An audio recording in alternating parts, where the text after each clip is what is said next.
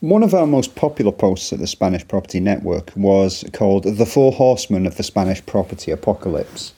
Um, so, what we decided to do is just uh, give you a, today's podcast is all about the four horsemen of the Spanish po- property apocalypse. And I can say that again Spanish property apocalypse. Easier.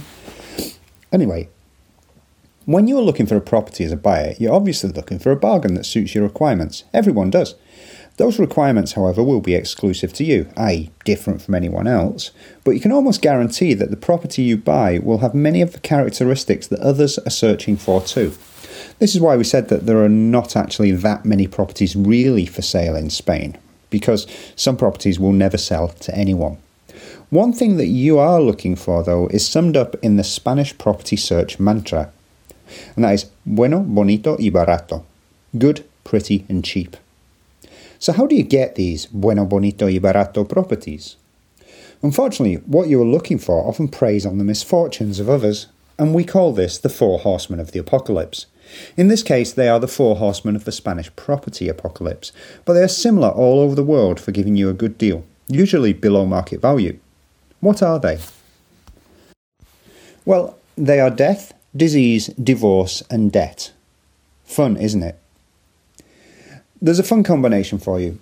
You just have to take a different viewpoint and say you, as a buyer, are actually doing the seller a favour in many cases by taking the responsibility for the problem off them. Let's look at each in turn. 1. Death. It's always fun to talk about death in a blog post, isn't it? This is one of the main ways you can get a bargain property in Spain, but there are a few provisos. Usually, it is the heirs to the property selling, and this can cause problems. Firstly, they must all be in agreement to sell and the more of them there are, the more difficult it is to get this agreement. This makes it more difficult to negotiate a lower price too. Let's take an example. If there are four heirs to a property at 100,000 uh, euros, then in theory, they all get 25k out of it on sale. However, when you offer 80k, although it's only 5k off for each heir, that's how it should be framed when making the offer, if one says no, then there's no deal. This will cause arguments among the heirs, especially from those who need to sell, and make it even more difficult to get that agreement. Next, you have to wait. And sometimes this can be a long time. The process of registering the property in the name of the heirs can take up to two years. So if the inheritance hasn't been registered, then there may be problems with a purchase. Make sure that your lawyer checks this out.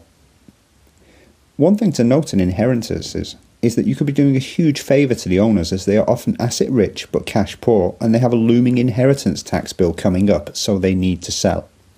If they don't pay the tax bill, then the tax office will embargo the house anyway and they won't get anything. We've recently had two properties sold at a much lower than market value price due to the inheritance tax demands.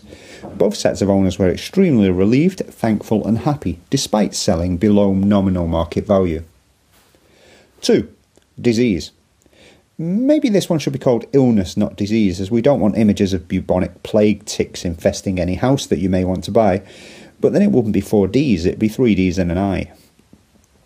Illness is the cause of many sales, especially by foreign owners as they move back to their own country, as they feel the medical treatment they receive closer to home they will be able to understand more easily.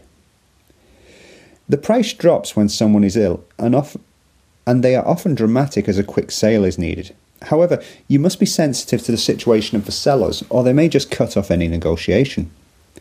In many cases, illness means the owners cut the price to the bone in order to make a very quick sale. Any lowball offers made on this type of property may be considered an insult. If you're playing a numbers game, that may not bother you too much, but it bothers us, so we probably wouldn't pass on an insult to a client. 3. Divorce. This is often the most difficult one, as oftentimes the two parties who need to agree on the sale are at war and not talking to each other. Usually, one of them needs money too, and the other is unwilling to bend on price, so as not to lend a hand to their ex partner. Hate is such a strong emotion, isn't it? This has happened recently in the case of a house we had for sale, and the end compromise was that one partner sold half the property for considerably less than the other party. For them, it may create a tax issue in the future, but that's not our problem. Another aspect to consider when there is a divorce is that many times one of the partners is still living in the property and they may be less inclined to sell even if they need to sell. This creates a huge problem of arguments too. Nevertheless, many times a separation or divorce can mean that the partners agree to cut the losses and sell up at a much lower price so that they no longer have to deal with each other. That is what we hope for when dealing with properties of this type, otherwise, it's just not worth the phone calls and hassle from one or both parties. And believe me, you will get them. 4. Debt. Possibly the most contentious one, as you may feel you are totally taking advantage of someone who's in debt, but let me supply you with the release from your guilt complex. In a lot of cases, those in debt cannot sell to you at a lower price because their debt is higher than the value of the property, and the bank will not do anything to help them, knowing that eventually they'll be able to get their blood-addled claws on the property and have a debtor in hock to them forevermore. That's what banks do in Spain. Therefore, helping out those in debt who cannot pay their mortgage for whatever reason by buying the property at mortgage cost or above is actually doing a favour for the debtor, even if it means they sell for under market value. When you get behind on a mortgage in Spain, the bank starts repossession processes after three months. The costs of the repo process are between 30 and 35% of the mortgage value, and therefore, as a buyer, you are saving the current owner a much higher debt by buying their property off them. We have many cases where we have saved the owner falling into a permanent debt trap in this way, and they have been unanimously grateful for our help in letting them sell their properties before the bank's grubby mitts could get hold of them.